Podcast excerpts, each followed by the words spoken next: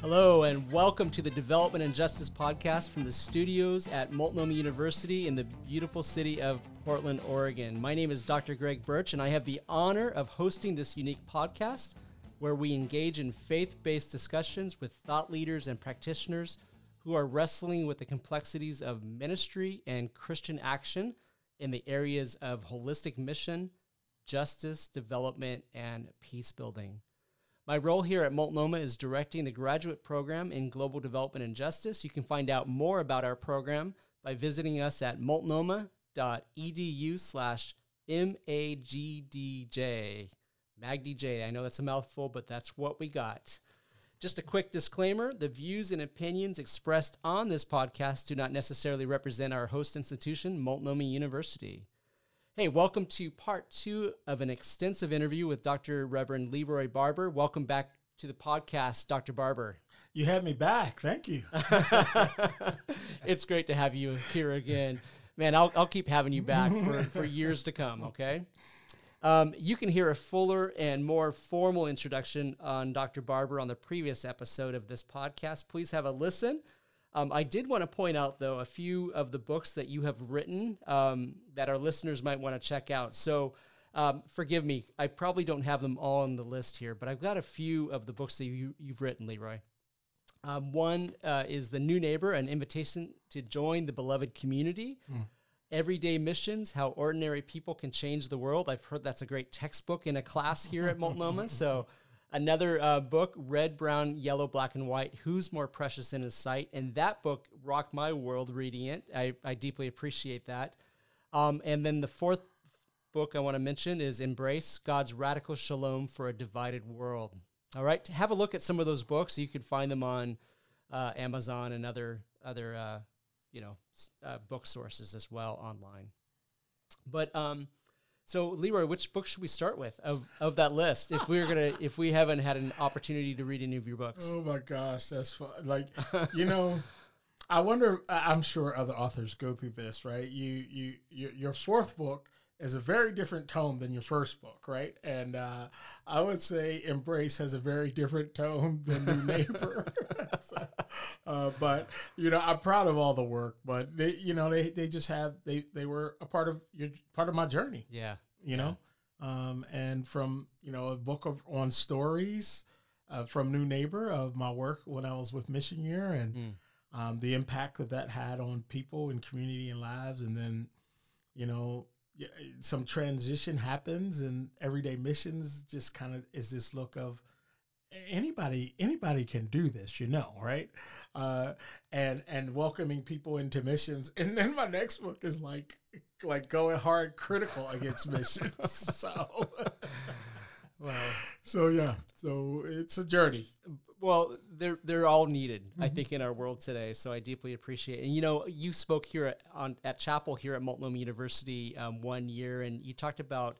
Uh, you basically talked about ordinary missions, and you talked mm-hmm. about the need for ordinary sacrifices in everyday ways, and um, that deeply impacted me because I think so oftentimes we think of missions as something over there, right? Mm-hmm. Something that you mm-hmm. have to go get formal training for and spend years preparing for when really mission begins in the context and we talked about this a little bit in the last episode so um, yeah you, you've mm-hmm. impacted mm-hmm. me and and um, so take a look at some of those books but i know you're working on um, a new book i wonder if you can kind of give us a little a little um, heads up on that new book and what you're writing on and if you have a title yet and when you think it'll be published just a little a, a little glimpse little I, you know I, I got a uh, I got a deadline uh, soon here. Okay, so okay, wow. Uh, so you're making me you're making me nervous even asking about it.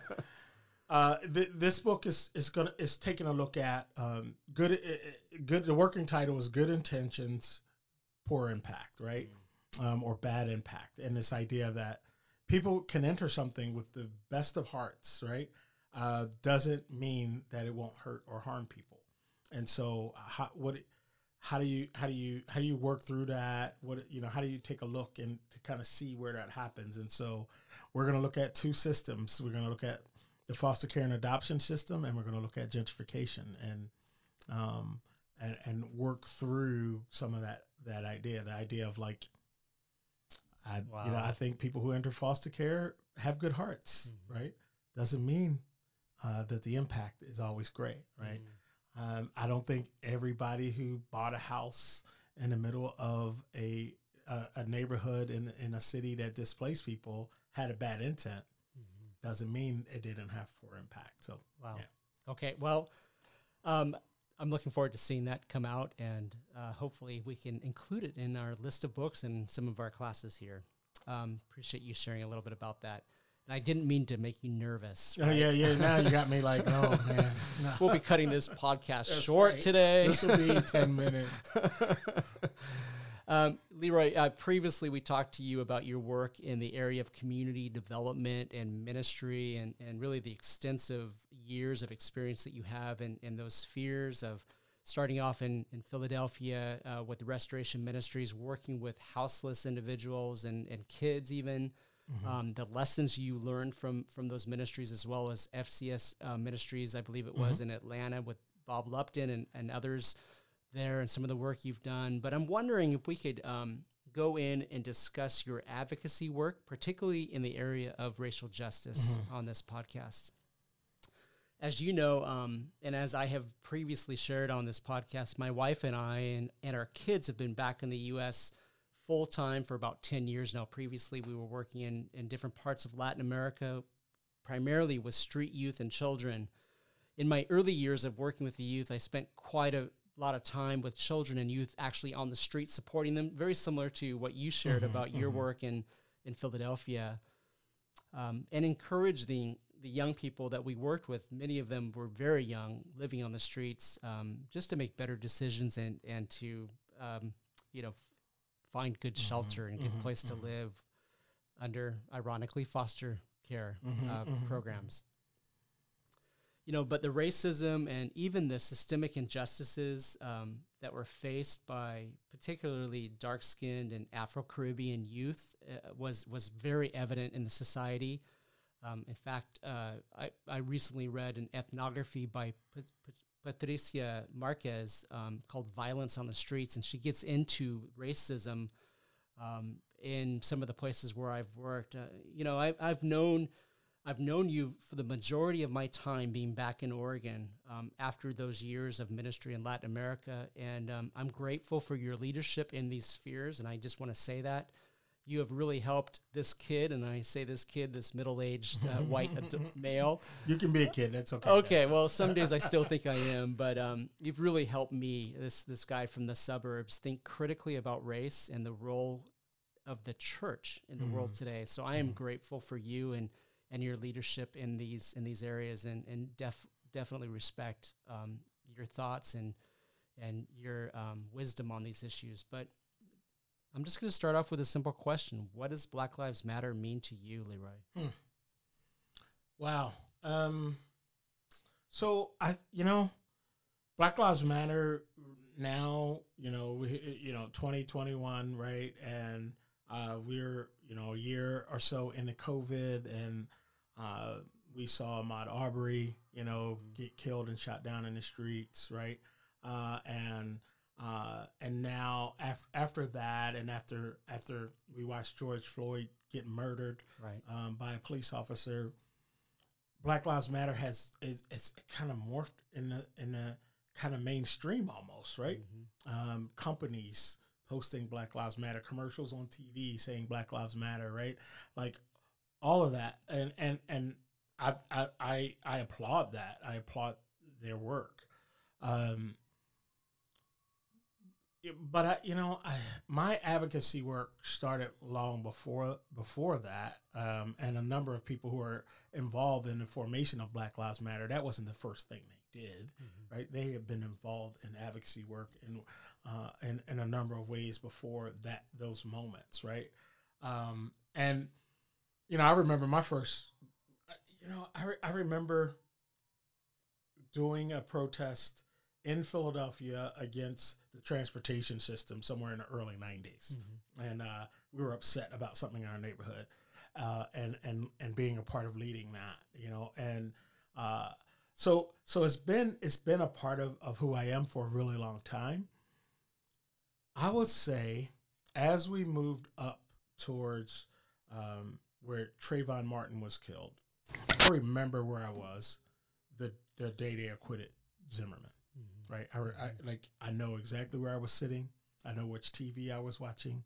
Um, I was in Chicago, right? I, I know where I was, uh, and um, there was something about that um, that that that uh, that that pushed me deeper into my advocacy. The, the advocacy part of me mm-hmm. um, raised up, mm-hmm. and uh, we did something back in. I lived in Atlanta at the time. We did something at the King Center um, uh, for for the family and for folks to to speak in.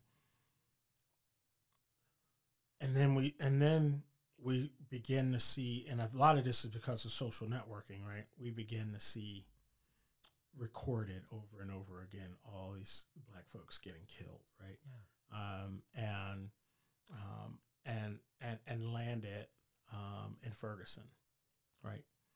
Uh, Mike Brown, mm-hmm. I I went to Ferguson, um, I guess a week or so after uh, Mike Brown was killed, and I was with a group of organizers um, um, led by Mike McBride, and uh, who was an incredible um, activist and organizer. He and his brother and uh, his whole family probably. Mm. Um, and I experienced that for a week, um, and then went back a couple times after that. And there was something shifted, and that was around the time where Black Lives Matter kind of mm-hmm. hit the ground, and uh, and and I tell you, it wasn't accept it, it, it, it wasn't acceptable anywhere close to acceptable when um, when these these these three young ladies uh, started it and and pushed it out into the world. Mm. Um, and uh, uh, they they came they ran into a lot. Um, and anybody who said anything positive about it ran into a lot. But I, it was it was a shifting moment for a lot of people. Mm. Um, and so for me, Black Lives Matter has come to represent an all encompassing um, attitude about the injustices that are um, hurled at people of color. Mm-hmm. Black Lives Matter is an entry point um, to a lot. Like we've seen um, six Asian women get killed in Atlanta. Right. You know, we've you yeah. know we've seen um, uh, we have on tape uh, a 65 year old Asian woman getting um, kicked in the face outside of a right. hotel. Right. Like um, and and and all of that, in my opinion, is is is built on this idea of of, of anti-blackness, right? And and if you like if you if you stand on that, any person of color is fair game to these mm-hmm. folks, right? And so um, Black Lives Matter has come to mean that to me that it is a it is a, a rallying cry, an entry call to folks to stand against supremacy. Mm-hmm. Yeah. So Thank you. You know, I, I, I, just reflecting on on my own work a little bit here for a second. Um, and there's so much we need to talk about in terms of racial injustices in our society, but I just find it really ironic that when I was working as a missionary and coming back to the U.S., uh, talking about the police brutality that we were witnessing with street youth Mm-hmm. primarily uh, young black and, mm-hmm. and Latino mm-hmm. uh, kids. Um, you know, I'd come back and share these stories in the churches that were supporting us and with friends and folks, and, and they would just shake their heads and and just mumble how horrible and ask questions like, why don't the police get better training? All this stuff, right? Or how uncivil. Right, right. Yet here and now, we raise these issues these issues that you're raising, and those same folks have all kinds of names and terms for people like yep. you and I and, and many others. And they, you know, they, they use terms like socialist mm-hmm. and, and mm-hmm. other mm-hmm. labels. Mm-hmm. And so, so where do you think the disconnect between upholding human dignity from the womb to our cities is happening? Where's that disconnect happening? Um, and it, you know Shane Claiborne and others, a, a, friend of yours I know, mm-hmm talk about the sanctity of life from the womb to the tomb, but it seems like that they are quite comfortable leaving some people out of that equation. So what's going on here? What's what's missing here? You you you said you you, you mentioned a, a, a word earlier in this, and you said church. okay. So you know, Ah, wow. I I am a I am a member of the church. I am a pastor. I am clergy. You know all of those things. But boy, I tell you, I don't know a bigger culprit um, historically to aid this kind of dehumanizing behavior than a church. Hmm. I don't I don't know a bigger culprit. Starting, you know, if you talk to somebody like Mark Charles, starting with the doctrine of discovery, church, Right, right. right? Slave ships named Jesus, and I mean, just goes on and on and on. Uh, and uh, the massacre of Native Americans, and you know, using the Bible, you know, to to keep uh, uh, pe- people that you call property in line. I mean, wh- what bigger culprit? I don't. I don't know one actually, and that is it. Like, that's a terrible truth um, that the church has been used for that way over such a long period of time and for so many atrocities.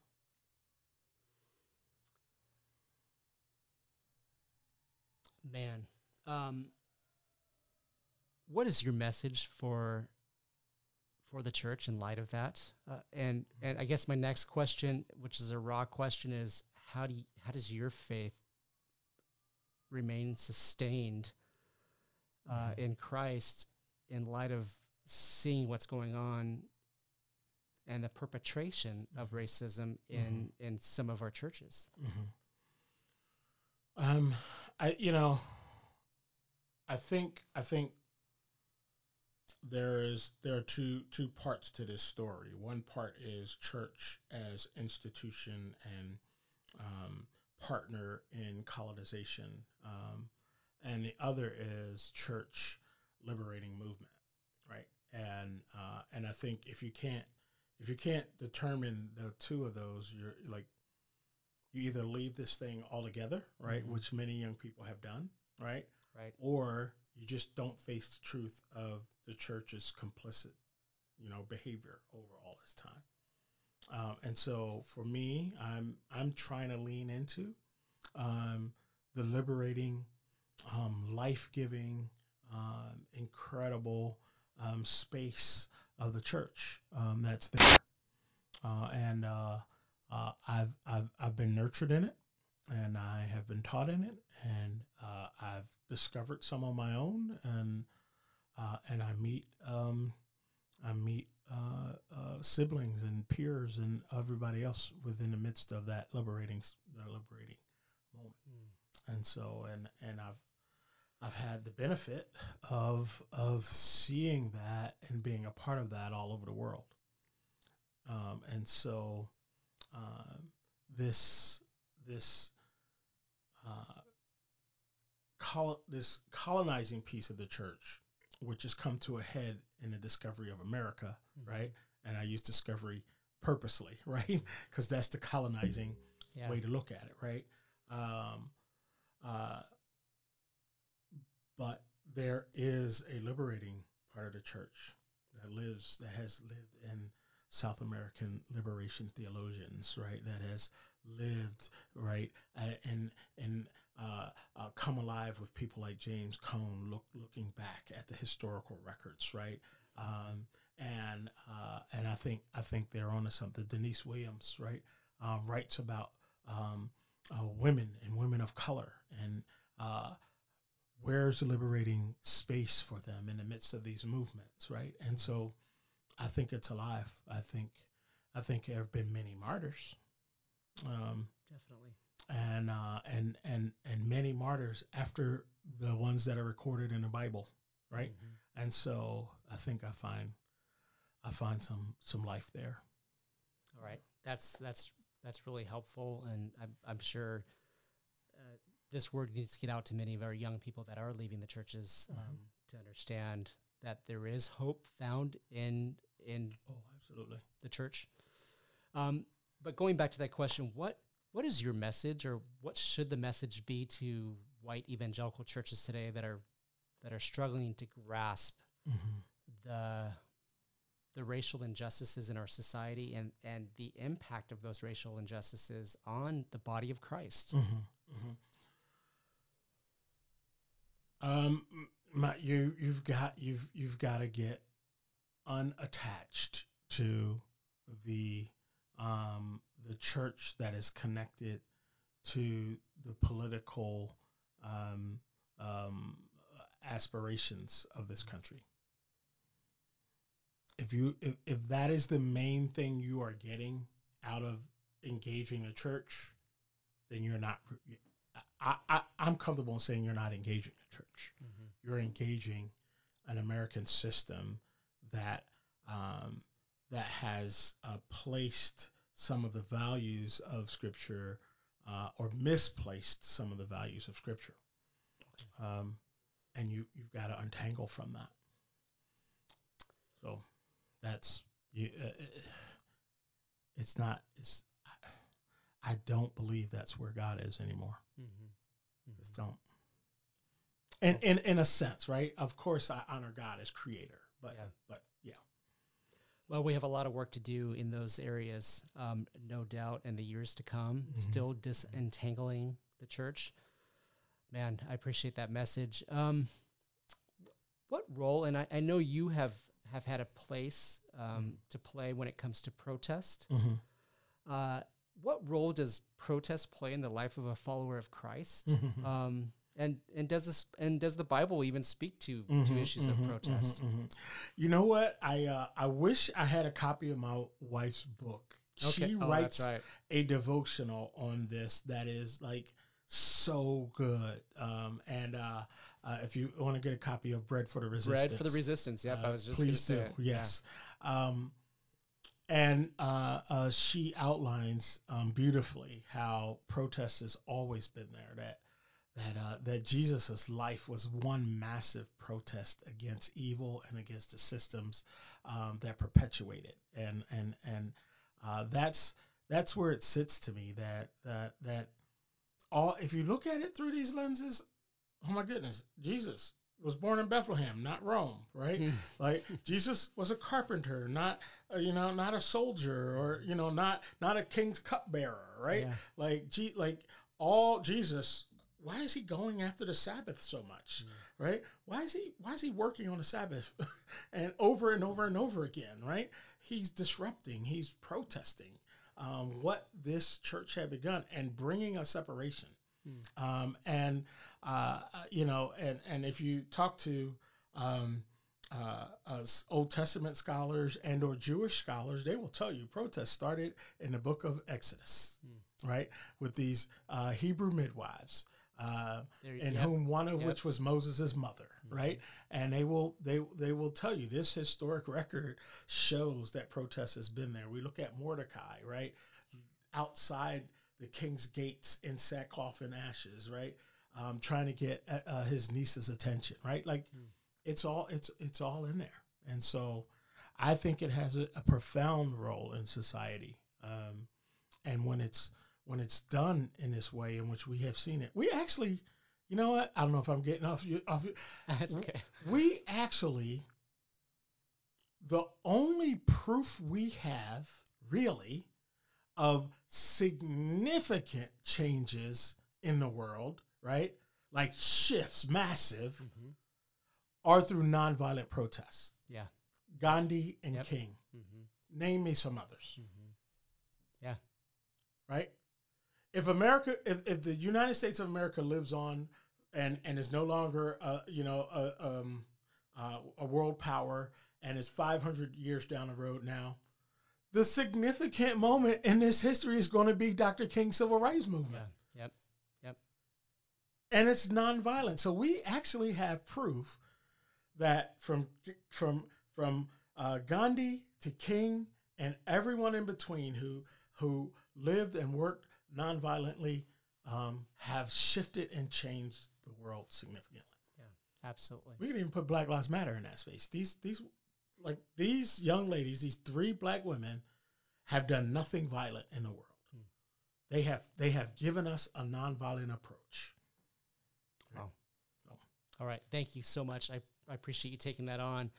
Uh, and as you have seen, as I have certainly seen, especially here in Portland, um, we've seen a lot of young people getting involved politically, advocating for change in society, advocating for Black lives. Um, how do they do this work without getting pessimistic, cynical, or maybe even burned out? I mean, y- you've you've been at this a long time as well, and so I, I just want to know, like, do you have any suggestions for them in terms of practices or spiritual disciplines that they can engage with that you have found helpful? Well, one, if you try to do this by yourself, that that is that is the ticket for burnout, and that is the ticket for going off the rails. Hmm. The people that I know who go off the rails or who burn out um, quickly are folks who um, can like they don't have a community of people around them, and that is critical for this work. Um, that's my that's kind of my number one. Like, who are your friends, Hmm. And how often do you hang out with them, right? And and how do they speak into your life? Like, I, I just I just think that's critical, and it's really critical because a lot of folks in this in this thing are are prophetic voices, and a prophetic voice is just coming at you, right? And people, a lot of people don't speak back at them, and that that that that is that is to, in my opinion that is a recipe for disaster if you can't speak back in. Uh, and so i think i think that's that's something that that becomes important. And uh yeah, you, you know i don't i don't uh i don't subscribe to um to a lot of it because I'm an ENFP and so and I'm an extrovert, but you gotta find some time some time to be quiet, right? Uh, you know, I, I'm giving some advice that is even for myself, right? Like you just gotta you just gotta be quiet sometimes. Maybe pick up your wife's book, Bread for Resistance, and read it, right? right, right. My wife, who is a contemplative person, she is quiet a lot. And, uh, I'm not quiet as much, but but you gotta find you gotta find ways to be quiet. You gotta you, you like you gotta listen. You gotta listen to, to the spirit that is that is trying to speak, um, that is always speaking. And if you're loud, loud all the time, you never hear it. So those would probably be two two pieces of advice. Terrific. Well, for those who have ears, let them hear, right? Amen. Back in uh, 2013, when you were executive director of Word Made Flesh, right about the time I first met you, you Mhm. penned these words in an article on Sojo, um, Sojo.net, Mhm. Which is the online blog of, of Sojourners. And in that blog, he wrote, We are free today to choose people. We are free to believe that a person is worth giving our lives for, that we can sacrifice and give all we have for the good of another. The power of our gospel sits in this freedom. And I want to personally thank you for living this out before our eyes. Um, you live what you preach, and I think that's perhaps the best gospel witness there is. So thank you, Leroy, for joining me on this podcast and for, um, yeah, being willing to open up your heart and and and uh, wisdom to us. Thank you. Um, good to be here. Thank you once again to Leroy for show, sharing uh, your time and your heart on this podcast. Thank you for um, all of you for joining us, and a big shout out to Multnomah University for access to the recording studio and a platform to dialogue on the tensions and the areas of convergence when it comes to thinking missionally about development, justice, and peace building.